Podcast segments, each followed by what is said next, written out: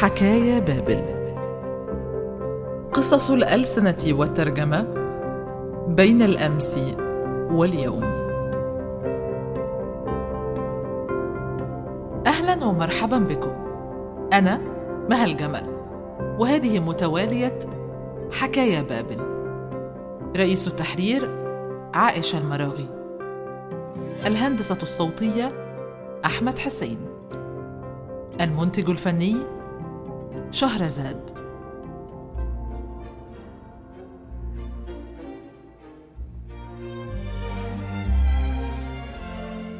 نما إلى علمه أن كلية الألسن بجامعة عين شمس افتتحت قسما لتدريس اللغة الصينية.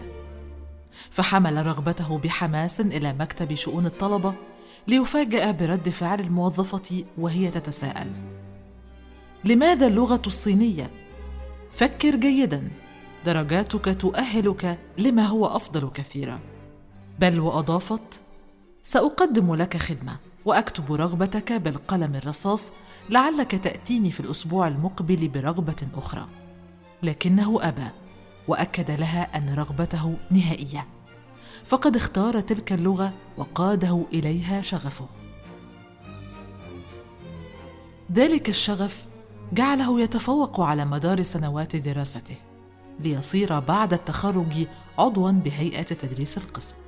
وبالتوازي مع مسيرته الأكاديمية يخط دكتور محسن فرجاني اسمه على رأس قائمة مترجمي الأدب الصيني وخاصة التراث. لم تبدأ حكايته مع الصينية في تلك اللحظة التي قرر فيها أن يدرس اللغة وإنما قبلها بسنوات.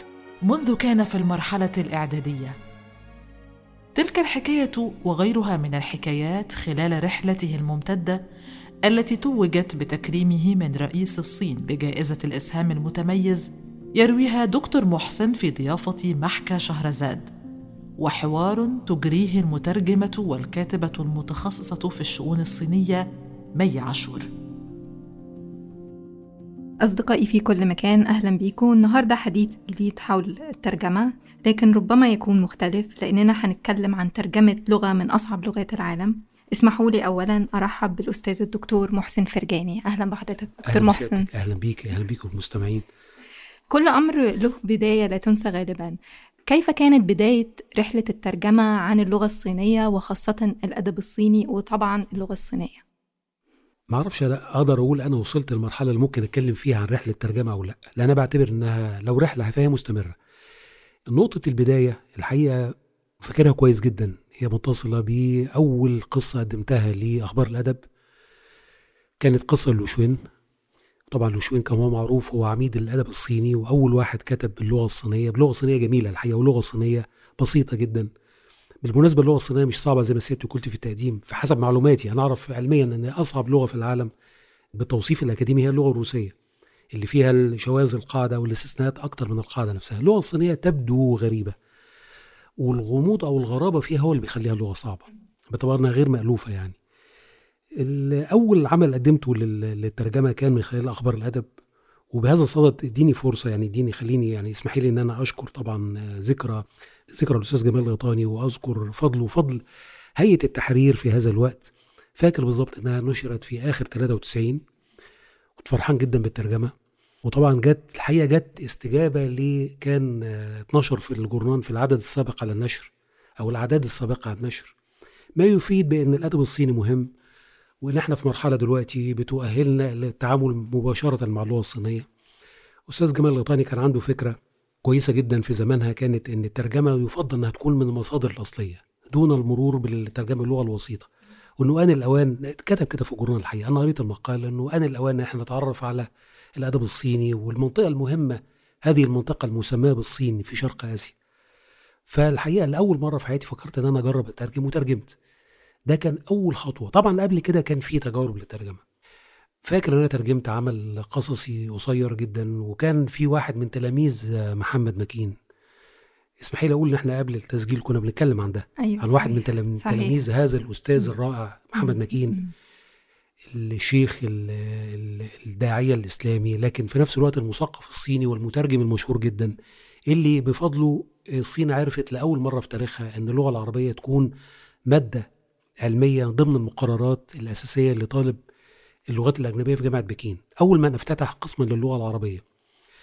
تلميذ من تلاميذ محمد مكين كان اسمه باللغة الصينية تشيشيا عايز أقول اسمه بالصيني وبالعربي كمان أستاذ صافي لأن هذا الاسم اختير له على يد الأستاذ محمد مكين هو قال إنه اختاره لي. شافوا أكتر تلاميذه نجابه وصفاء شخصية فسماها صافي. ترجمت رواية قصة قصيرة واديتها للأستاذ صافي. باعتباره هو نفسه مترجم. وسألته عن رأيه فيها فقال لي كويسة بداية كويسة جدا.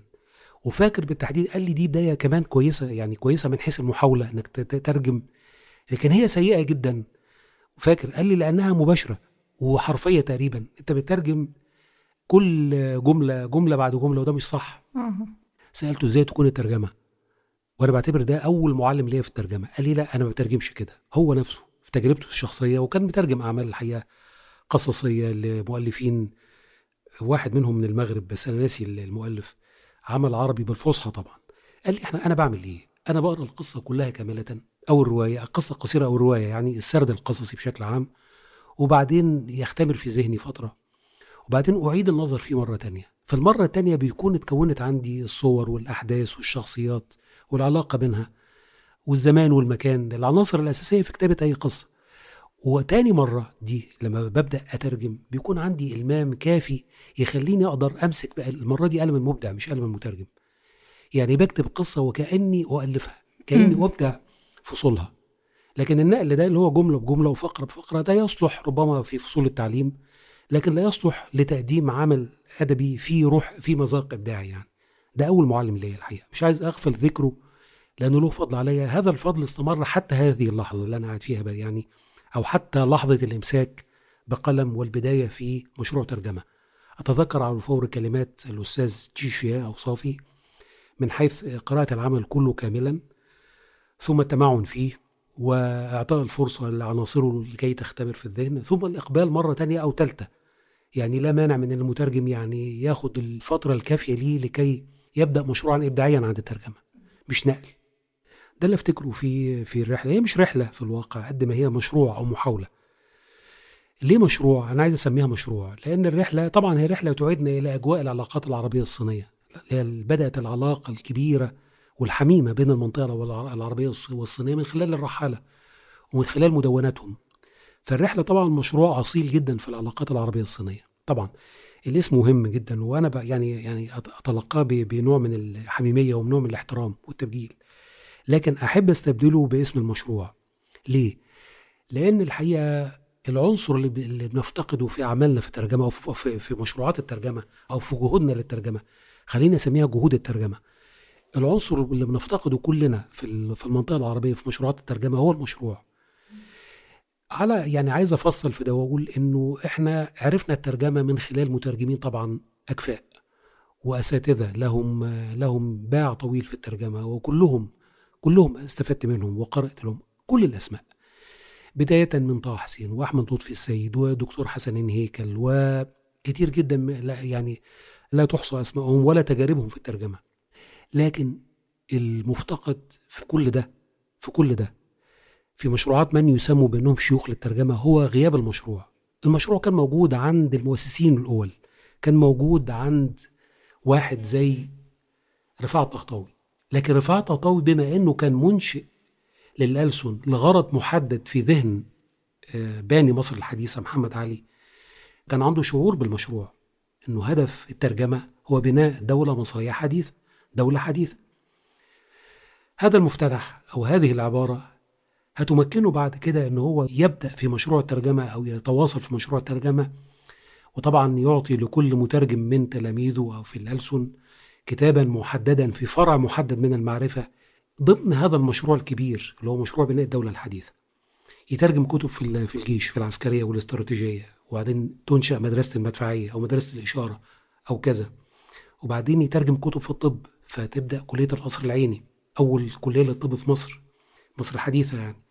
يترجم كتب في الهندسة فتنشأ منها المهندس خانة كلية الهندسة العريقة في جامعة القاهرة. وهكذا. يترجم كتب في تربويات فتنشأ كليات المعلمين أو معاهد المعلمين.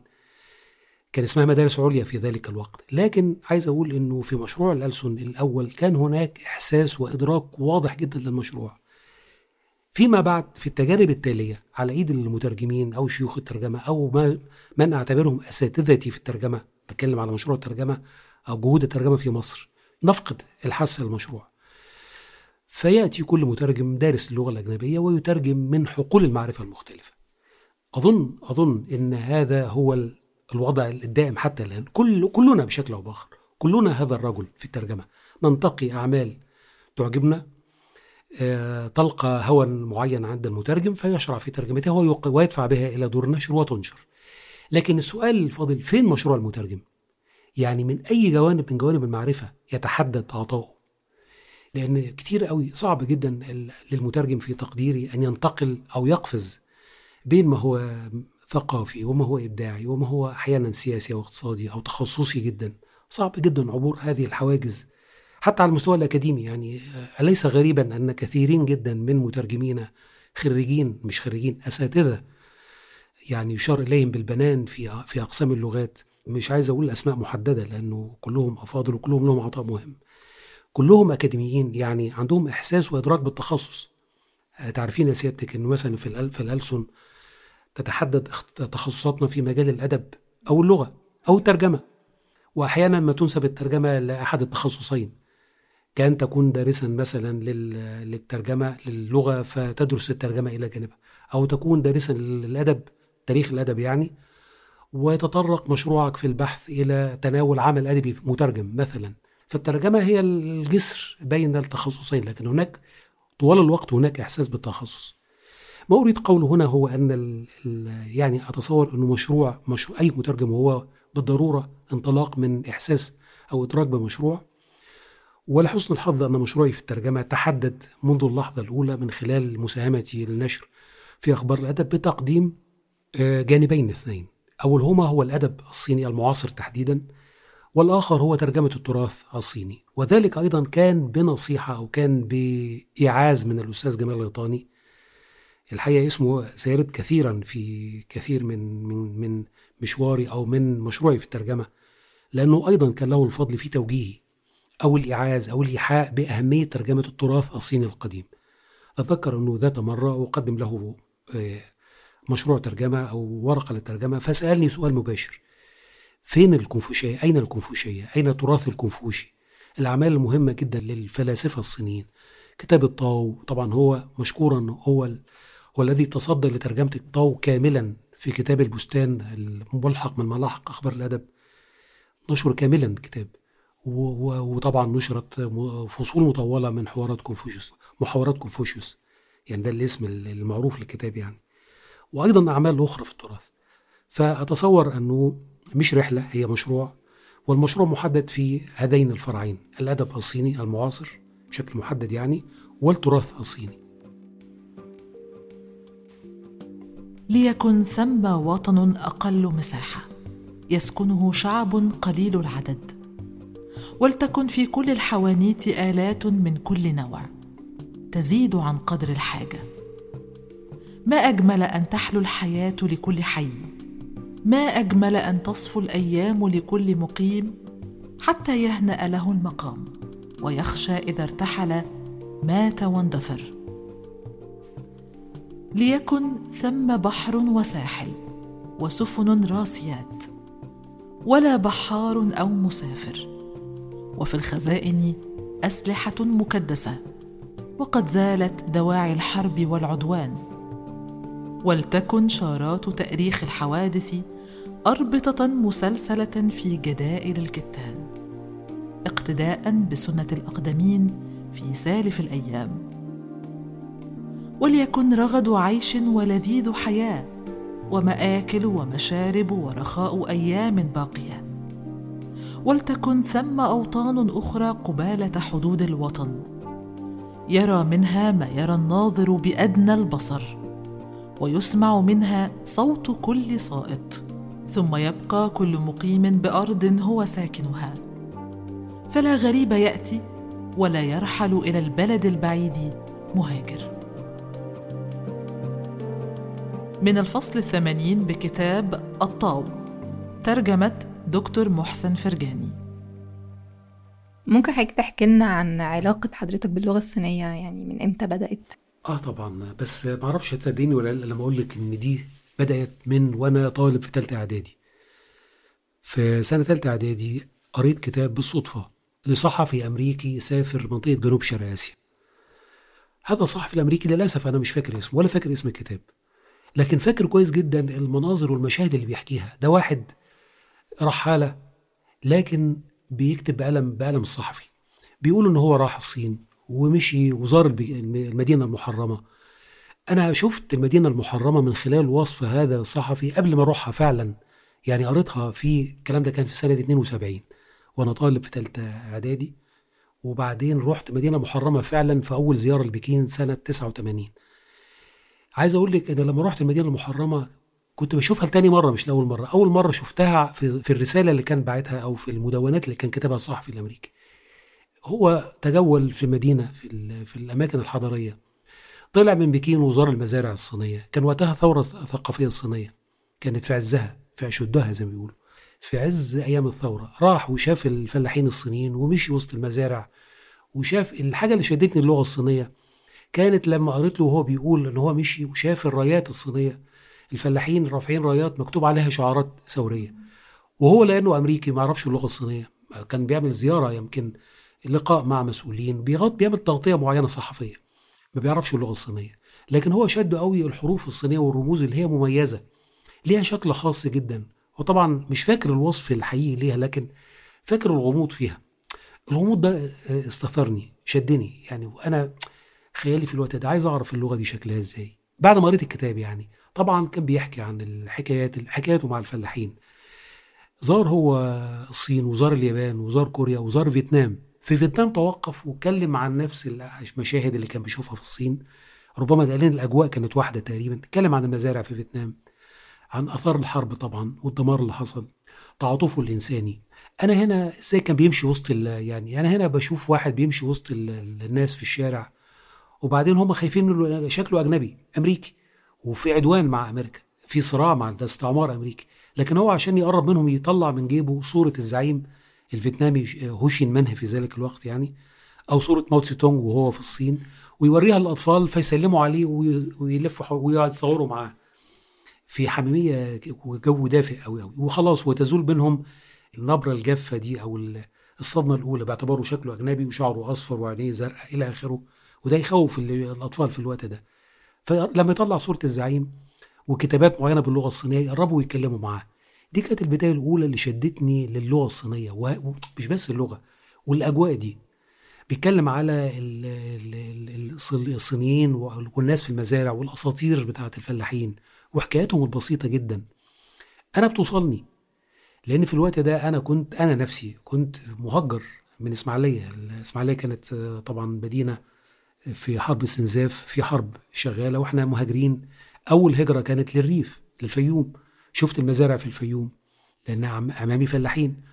والمناظر اللي كان بيوصفها الصحفي الصيني أنا كنت مريت بيها. شفت الناس وهم رايحين الغيطان وإزاي بيزرعوا الرز في المزارع. بل أنا شفت نفسي بنفسي بعينيا وهم بيزرعوا الرز وبيحكوا بيقعدوا بالليل في قعدات السمر. ويجي المنشد الشعبي بالربابه ويحكي. الأجواء دي كلها بالنسبة لي قريبة قريبة جدا. من هنا بدأت في سنوات مبكرة قبل دراسة اللغة الصينية. من هنا بدأت فكرة إن هذا الشرق وإن كان بعيد وإن كانت الصين بلد غريبة واللغة الصينية معقدة وتبان إنها رموز غريبة جدا وأشياء متداخلة لكن الرموز الصينية دي وسط هذه الأجواء اللي بيحكيها الراجل الأمريكي في رحلته في عينيا أنا أو في سمعي أو في في في مخيلتي كانت حاجة قريبة جدا رغم إنها بقى غريبة لغة غريبة ومجتمع غريب لكن يبدو إن هو شرقي. واضح إن في حاجات كتيرة بتربطني بيه. يعني مشاهداتي أنا في الريف المصري في الفيوم قرى الفيوم في قرية من الفيوم اسمها الصالحية وما زالت موجودة لحد دلوقتي وما زالت موجودة الغيطان زي ما هي. وكل ما أروح هناك أفتكر إن دي كان الغيطان دي كان ليها سبب في إن أنا أختار اللغة الصينية. كانت عنصر من عناصر مهمة لأن هي اللي ضفرتها مع مناظر الغيطان في الصين من خلال الرحالة الأمريكي. وخلقت نوع من العشق أو حالة الرغبة في المعرفة. خليني أسميها كده الرغبة في التعرف على الصين طبعا هتفضل موجودة الرغبة دي من الأول خالص في ذهن طالب الإعدادي لحد ما أروح القاهرة وأختار اللغة الصينية في الألسن تحديدا وبشكل محدد. وأنا بختار اللغة الصينية الموظفة المسؤولة في شؤون الطلاب بتقول لي إيه ده؟ ليه اللغة الصينية؟ قلت لها بحب اللغة. عادي ليه؟ ما أنت. درجاتك باعتباري أنا الطالب الأول على محافظة الإسماعيلية في القسم الأدبي قالت لي درجاتك تؤهلك لإنك تخش اللغة الإنجليزية وإحنا بيجي لنا يعني طلبات كتيرة جدا ومن آه، ساعات من بالدفع يعني عشان ندفع الطلاب للدخول في الإنجليزية ب... بأقرب حاجة تسمح لهم بالدخول للقسم فممكن تخش؟ قلت لأ أنا بختار اللغة الصينية وعندي شغف. قالت لي طيب أنا هعمل حاجة أخدمك فيها. هكتب اسمك بالقلم الرصاص. لكن بوعد شرط إنك تفكر كويس وتيجي بعد هديك أسبوع تفكر وتيجي تكتب بالقلم الجاف. قلت لها لا مش مش مش هاجي بعد أسبوع هو أنا اخترت كده وفعلا. قالت لي ما هو في احتمال تاني. ممكن القسم يغلق. لو ما فيش طلبه كفايه لو ما فيش أعداد كفاية. المدرسين وصلوا بالفعل. أربعة مدرسين كانوا في الوقت ده لكن ما فيش طلبة عدد كبير في القسم. لازم نفتح القسم بعدد. فممكن جدا تلاقي نفسك في لغة أنت مش عايزها. قلت لها لا أنا عندي إحساس كبير إن فعلا هختار اللغة الصينية وفعلا هتكون هي دي. وقد كان. وفعلا درست اللغة. وأنا بكلمك دلوقتي أنا بحس إن أنا في اللحظات الأولى من الغرام بالصين أو الاشتياق لمعرفة هذا المجتمع. أظن الترجمة جت كده.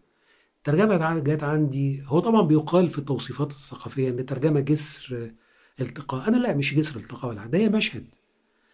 الصين في نظري أنا هو المشهد اللي أنا سمعته وشفته في في مذكرات الصحفي الأمريكي.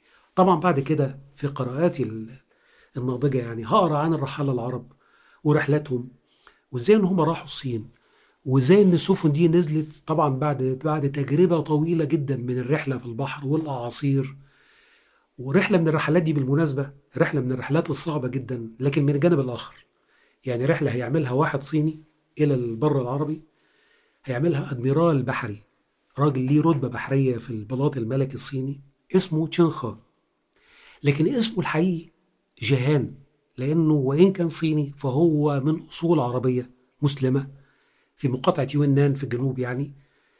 هيشاء ليه الحظ إن هو يعمل في البلاط الإمبراطوري ولأنه بيحب الرحلات والسفر فهيبقى بالترقي هيبقى أدميرال بحري.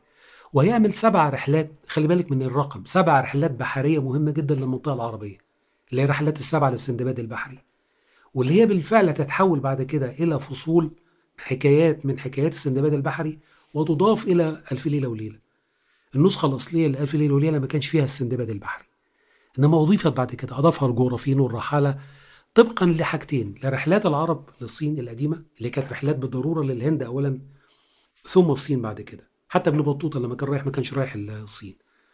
في واقع الأمر هو كان رايح يزور الهند لكن آه، رفيق لي أو صديق صديق لي في المغرب حمله برسالة يوصلها لصديقه البعيد في الصين. فتجاشى معناه السفر زي ما بيقولوا من الهند إلى الصين لكنه ما كانش راغب في الرحلة.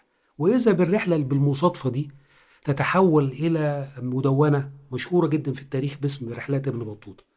عايز أقول إن الرحلة للصين خلينا نرجع تاني للمصطلح الرحلة. لأنه هيفرض نفسه في الواقع. أي علاقة مع الصين سواء كان عن الترجمة أو أنا بسميها مشروع من ضمن أساسيات العمل في الترجمة أو أساسيات الاقتراب من مجال الترجمة. لكن هي رحلة من حيث العلاقة اللي بتربطنا إحنا كعرب يعني بالشرق القديم. العلاقة طبعا القديمة والعلاقة التاريخية الحميمة بين المنطقة العربية والصينيين. واللي بالمناسبة كان الإيرانيين دايما يحسدونا. كان دايما الإيرانيين يستغربوا رغم أن هم أقرب يعني ليهم صلة مباشرة حدودية مع الصين. لكن كان دايما في استغراب ويتقال ويتحكي ويتقال صراحة ليه العرب على هذا البعد قريبين جدا من الصين؟ إيه إيه الصداقة وإيه الدفء الغريب ده في العلاقات العربية الصينية؟ أنا بعتبر إن اللي ساهم في هذا الدفء قبل الترجمة هي الرحلة. الرحلة اللي عملها الرحالة العرب واللي هي قربت كتير جدا من جسور الفهم واللي وصلت للصينيين تعريف المنطقة العربية. انت عارفة أن الرحالة في الوقت ده كان بيقوموا بدور مهم جدا يرقى إلى دور السفراء في العصر الحديث. ما كانوش رايحين بمكاتبات رسمية ولا بتوصيات ولا طبعا بتعريف لأشخاصهم كدبلوماسيين لا كانوا رايحين كتجار. لدرجة إنه في بعض الأحيان بيروحوا بالصفة التجارية دي ويعملوا حاجات يرتكبوا أخطاء فادحة في حق الإتيكيت أو حق الأعراف الدبلوماسية. واحد من من الرحالة العرب راح للبلاط الإمبراطوري الصيني وفي جعبته أفيال وأسود. الأسد إهداء الأسد للإمبراطور في هذا الوقت يعد شيء جريمه وكأنك يعني دي معناها الرساله تعرف الصينيين بيتعاملوا بالرموز يعني سواء كان على مستوى اللغة أو على مستوى ال- الدلالات الثقافية. شعب عريق وأصبح عنده من الحكمة تراثه من الحكمه ومن اللغة. واللغة الصينية أساسا لغة رمزية فيها رموز وال- حتى على مستوى الكتابة. ففي رموز التعامل الصيني لما يهدى الإمبراطور أسد ده يعني دي بإعلان حرب لأن الأسد هو أسد الغابة هو المفترس وكأنك بت... وكأنك بتبدي عداء تجاه الملك. طبعا ال- الحاشية الإمبراطورية بترفض تماما. لما بيتقدم التاجر للإمبراطور ويقول له إن في أسد بره فيمنعوه من الكلام. ويلاقوا إن في جلبه الإمبراطور يلاقي في جلبه بتحصل بين المترجمين. المترجم مش عايز يترجم هذه الكلمة لأن هم خافوا أخفوا الأسد تماما. وشالوه بعيد. فالإمبراطور ينزل بنفسه ويستفهم من من التاجر فيحكي له إن هو أهدى له أسد. فالإمبراطور بصدر رحب جدا يتلقى منه هذه الهدية ويؤمر الحاشيه انهم يتلقوها وإن هم يعاملوا ال- التاجر هنا أو السفير بين قوسين معاملته بحسن نوايا من من داخل قوسي حسن النية. هو يقصد السفارة الطيبة ما يقصدش العداء يعني. عايز أقول إن الرحالة قاموا بدور مهم جدا في في مد الجسور الثقافية والإنسانية بيننا وبين الصين. آه، تاريخ ال- المعرفة باللغة الصينية بالنسبة لي هو ده وأظن إن هو بالنسبة لكثير من الدارسين مش هيختلف عن كده مش هيتجاوز ده. هي فكرة الغرابة الدهشة في في اللحظة لحظة الاستنارة الأولى لما نشوف الرموز الصينية لما نشوف لما نسمع حتى اللغة الصينية. نطقها الصعب والغريب. التعامل مع المفردات الصينية بيحيي دايما في في ذاكرتي أنا في الكتاب الأول كتاب الرحلة القديم لل- لل- للغة الصينية تعرف اللغة الصينية. حتى هذه اللحظة لحد دلوقتي لما لما بتيجي سيرة الصين أستعيد المشاهد الأولى منها الاطلاع عليها مش من باب اللغة بس المشاهد الصينية القديمة. ده فيما قبل دراسة اللغة بشكل أكاديمي وفيما قبل ممارسة الترجمة كمشروع. ده في البدايات الأولى. وعايز أقول لحضرتك إن البدايات ما زالت البدايات دي متوقدة في في ذهني لحد دلوقتي. يعني ما زالت تلهمني في أوقات كتيرة جدا جدا. لما أكون مقبل على ترجمة أو لما أكون عايز أستغرق في عمل الحقيقة قبل ما أرجع للقاموس وقبل ما بدور على المصطلحات اللي بيسموها مصطلحات تخصصية يعني خاصة بالمفردات التعامل مع السرد الأدبي يعني. يعني في في بداية ترجمة عمل أدبي بقراه كنص وأراه كعمل من الناحية النقدية. فببقى محتاج للتضفير بين ال- ال- القراءة النقدية ليه والنص نفسه. بحتاج طبعا لقراءة مصطلحات نقدية كتير. أنا أساسا مش متخصص في النقد الأدبي. فبروح لمرا قبل البدء في الترجمة وقبل البدء في البحث عن المراجع المتخصصة أو النصوص ببدأ الأول باستعادة المشهد الأولاني. عشان كده أشكرك على ده. أشكرك. هي المسألة مش مسألة إن مش عشان ده ليه علاقة بال- بالموضوع المحكى والحكايه لأ ده ليه علاقة فعلا بلحظة الاستنارة الأولى أو الدهشة الأولى اللي هي بعد كده اتحولت لمشروع عمل في ال- في الترجمة يعني.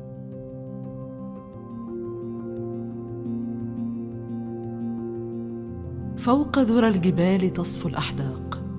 فيتجلى رائقا وجه القمر ووجه عملات معدنية باهتة. ابتهالات ترجو عون القدر. نتعلم من عظام الموتى دروس التحليق في الخيال. عن نفسي فقد قلت لا أطلقت ما في نفسي بحزم كي تعرف الجبال أن الطفل الذي كان قد كبر وعرف مقدار الواجب. والمثل السائر يقول في الثلاثين ينضج الرجال.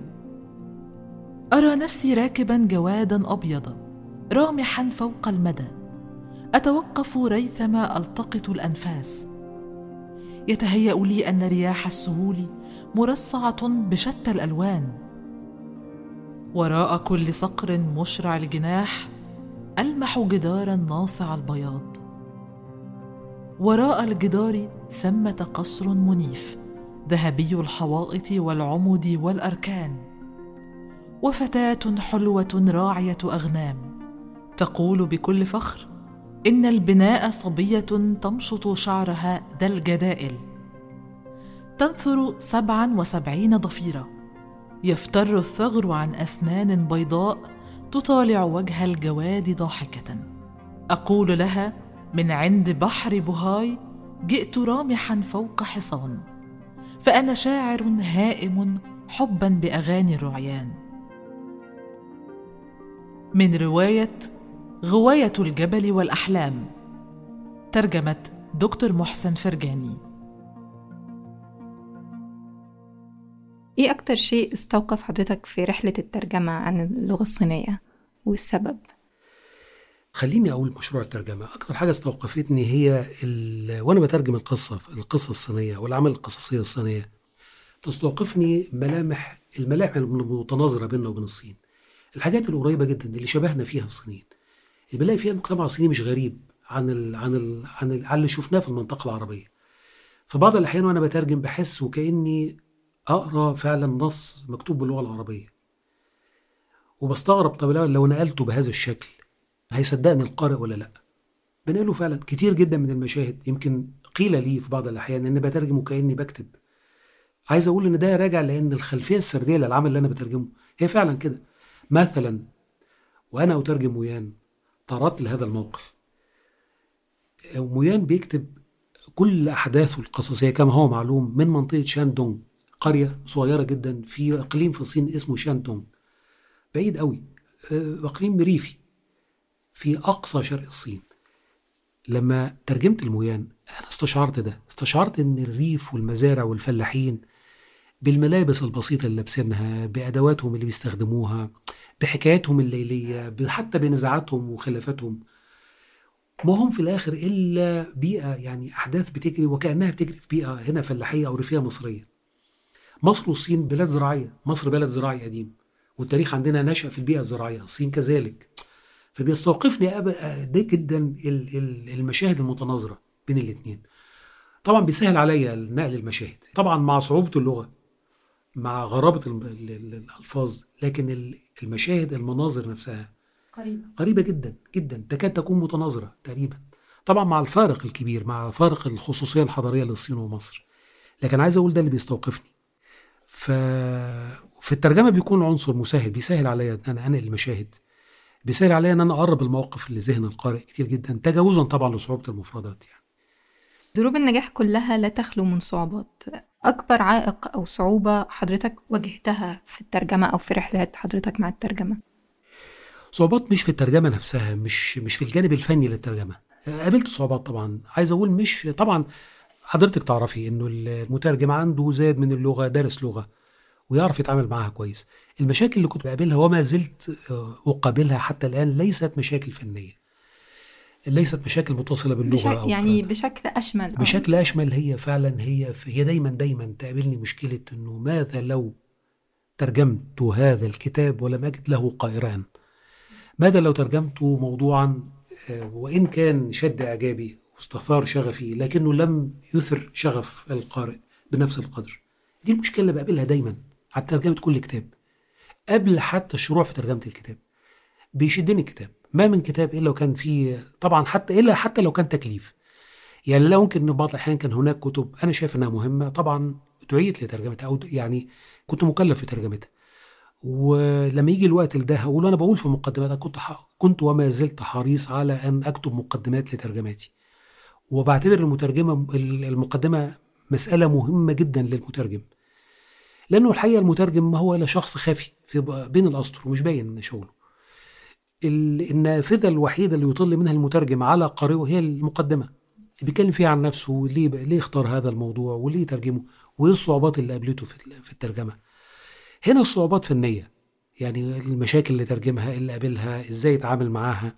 كان دايما اساتذتنا وأتذكر بهذه المناسبة كلمة الدكتور مصطفى ماهر مترجم اللغة الألمانية المعروف وأشرف بأن هو كان أستاذي في في الألسن. طبعا لم يكن أستاذي في التدريس اللغة وكان في قسم اللغة الألمانية. ولو أن الدكتور مصطفى ماهر أصلا كان خريج اللغة الفرنسية وعمل معيدا في الألسن مدرسا للغة الفرنسية لكنه أرسل لألمانيا لما كانت الألسن لما أعيدت افتتاحها آه، في 51 في 51 مش 52 51 أعيد افتتاح الألسن. وهو كان حصل على اللغة الفرنسية بامتياز ولكن تطلب الأمر افاده لألمانيا لكي يفتتح يدرس اللغة الألمانية ويعود لمصر ليفتتح قسم اللغة الألمانية في الألسن. ف تعلمت على يديه مش اللغة طبعا لكن تعلمت عليه الترجمة وإزاي الواحد يقبل على العمل المترجم وإزاي الواحد يهيئ نفسه لمشروع في الترجمة وإزاي الواحد يكتب مقدمة.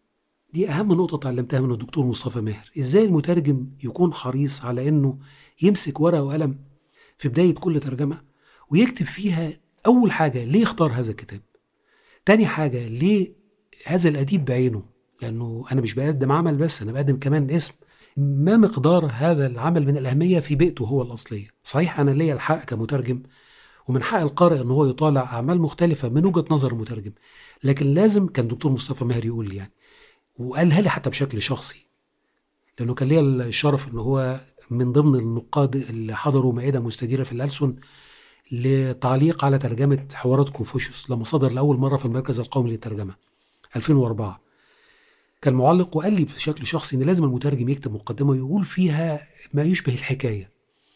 الحكاية القارئ عايز يعرف. دي أسئلة دي أسئلة بتبقى بتثار في ذهن القارئ وعايز يسأل وعايز حد يرد عليه. ليه اختار الكتاب ده بالذات؟ وليه المؤلف ده بالذات؟ وإيه أهمية هذا العمل في بيئته الأصلية قبل ما يترجم؟ وهل ليه نفس القدر من الاهتمام يعني بعد ما يترجم؟ وإيه المشاكل اللي قابلت المترجم؟ وقصة تقديم هذا العمل لو كان فيه اقتراحات من أصدقاء لازم يقولها المترجم لازم يطلع القارئ على كل ده لأن ده بي بيشكل عنصر مهم جدا في طريقة استقباله للعمل. القارئ دايما بيبقى عايز يعرف الأسئلة دي كلها ما بيلاقيش حد يرد عليها فبي... فبيروح داخل على العمل مباشرة. ويتلقاه أحيانا دون إجابة عن هذه الأسئلة. ويبقى هو نفسه القارئ مطالب بالإجابة عنها. يعني هو القارئ مطالب يدي قيمة للعمل حكم القيمة. قبل ما يسمعوا من المؤلف قبل ما يسمعوا من المترجم يعني. أنا عايز أقول قبل ما يسمعوا من المؤلف على لسان مترجمه. فأنا حريص على على تقديم الأعمال من هذه الزاوية. لكن الحقيقة قبل قبل في نقطة تانية قبل كتابة المقدمة وقبل الترجمة هي هي دي. هي اللي بتستوقفني دايما. وأعتبرها السؤال الذي لا, لا أجد إجابة عنه. هي هل هذا العمل سيلقى قبولا لدى القارئ؟ القارئ هنا كلمة مفتوحة على الزمان والمكان. القارئ اللي أقصده هنا مش قارئ هذه اللحظة ولا قارئ هذا الوقت. قارئ في ضمير القراءة يعني فيما هو قادم من سنوات طبعا حضرتك تعرف إن إحنا أحيانا نقرأ ترجمات صيغت أو اتقدمت في القرن العشرين في أول القرن العشرين. سواء في مصر في مصر أو الصين يعني لو شوين نفسه عميد الأدب الصيني قدم هو قدم نفسه للساحة الأدبية كمترجم. ترجم أعمال وهي مهمة جدا للأدب الصيني في أول القرن العشرين وإحنا في العالم العربي عرفنا أعمال قصصية قبل القرن العشرين يمكن. ففي بعض الأعمال ليها قيمة باقية مع الزمان وبعض الأحيان أعمال زي اللي ترجمها المنفلوطي مثلا ولم يكن يجيد اللغة الأجنبية لكنها حظيت باستمرار وبقت جزء من تراثنا. التراث الجمالي ما كانش التراث القصصي أو السردي التراث الجمالي اللي بيشكل وجداننا لما نيجي نقرأ عمل روائي. بنرجع للخزائن الجميلة في السرد القصصي دي. أنا بسأل ده لنفسي سؤال. هل هذا العمل هيكون لي نصيب إن يكون جزء من التراث الجمالي العربي؟ حتى لو ما كانش. حتى لو لم يعني لم أصل إلى هذه المرتبة وهذه الدرجة. لكن السؤال دايما هل في الفترة القريبة دي من إصداره تاريخ إصداره مثلا العشر سنوات الأولى والعشرين سنة الأولى هل ممكن يحظى بقارئ هل ممكن يبقى ليه قارئ مع العلم بأن الصين دلوقتي طبعا الصين ليها مكانة مهمة في على المستوى العالمي على المستوى السياسي والاقتصادي لكن مش بالضرورة على المستوى الثقافي أو أو الجمالي أو الأدبي. أنا عارف إن ده يمكن يطرح كسؤال عارف إن ده يطرح دايما على سؤال إن الصين طبعا بت إيه اللي بتعمله الصين في تقديمها للعالم للعالم كله ومساهمتها في دفع أدبها للساحة العالمية؟ هي بتعمل ده فعلا الصين بتعمل ده. لكن خلينا نتفق على إن الصين ما زالت مشهورة أكتر وما زالت تحقق مكانة أعظم في الجانب السياسي والاقتصادي والتجاري عنه في الجانب الأدبي. فالسؤال اللي بيستوقفني هو ده. هو ده.